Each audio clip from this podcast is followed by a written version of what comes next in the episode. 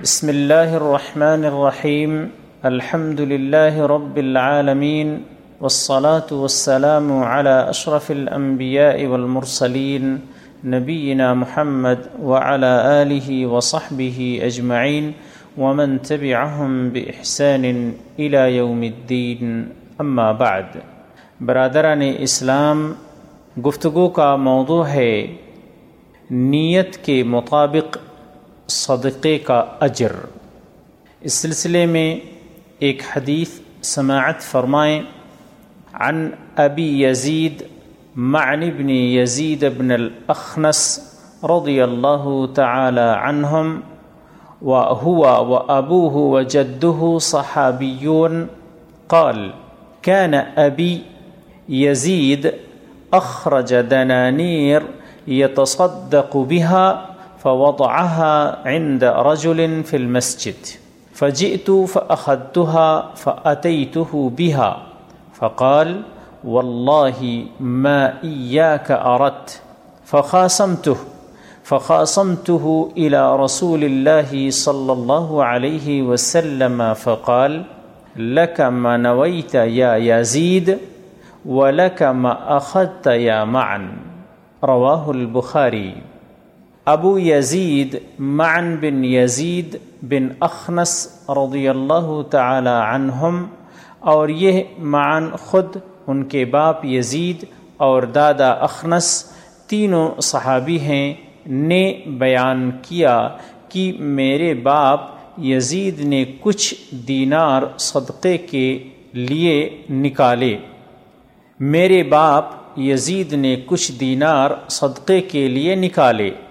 اور وہ انہیں مسجد مسجد میں یعنی مسجد نبوی میں ایک آدمی کے پاس رکھ آئے تاکہ وہ کسی ضرورت مند کو دے دے۔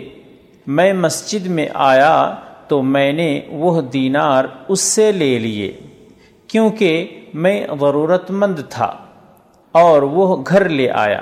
جب والد کو معلوم ہوا تو انہوں نے فرمایا واللہ یعنی اللہ کی قسم تجھ کو دینے کا تو میں نے ارادہ ہی نہیں کیا تھا۔ چنانچہ میں اپنے والد کو رسول اللہ صلی اللہ علیہ وسلم کی خدمت میں لے آیا اور یہ جھگڑا آپ کے سامنے پیش کر دیا۔ آپ نے فرمایا، اے یزید، تیرے لیے تیری نیت کا ثواب ہے اور اے معن تو نے جو لیا ہے وہ تیرے لیے جائز ہے۔ صحیح بخاری۔ برادران اسلام، چند فوائد اور مسائل۔ نمبر ایک، اس سے معلوم ہوا کہ اگر صدقہ غیر ارادی طور پر محتاج بیٹے کے ہاتھ میں آ گیا تو اسے واپس لینے کی ضرورت نہیں ہے۔ کیونکہ باپ نے تو کسی مستحق کو دینے کی نیت کی تھی، اسے اس کی نیت کے مطابق صدقے کا اجر مل گیا۔ تاہم، یہ بات بعض علماء کے نزدیک نفلی صدقے پر محمول ہوگی، کیونکہ صدقہ واجبہ یعنی زکوٰۃ کی رقم انہیں نہیں دی جا سکتی جن کا خرچ انسان کے ذمے واجب ہے۔ نمبر دو، صدقے کے لیے کسی کو وکیل بنانا جائز ہے۔ نمبر تین، شرعی حکم معلوم کرنے کے لیے باپ کو حاکم مجاز یا عالم دین کے پاس لے جانا باپ کی نافرمانی نہیں ہے۔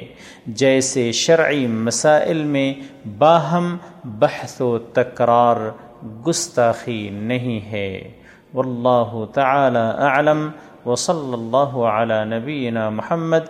السلام علیکم ورحمۃ اللہ وبرکاتہ۔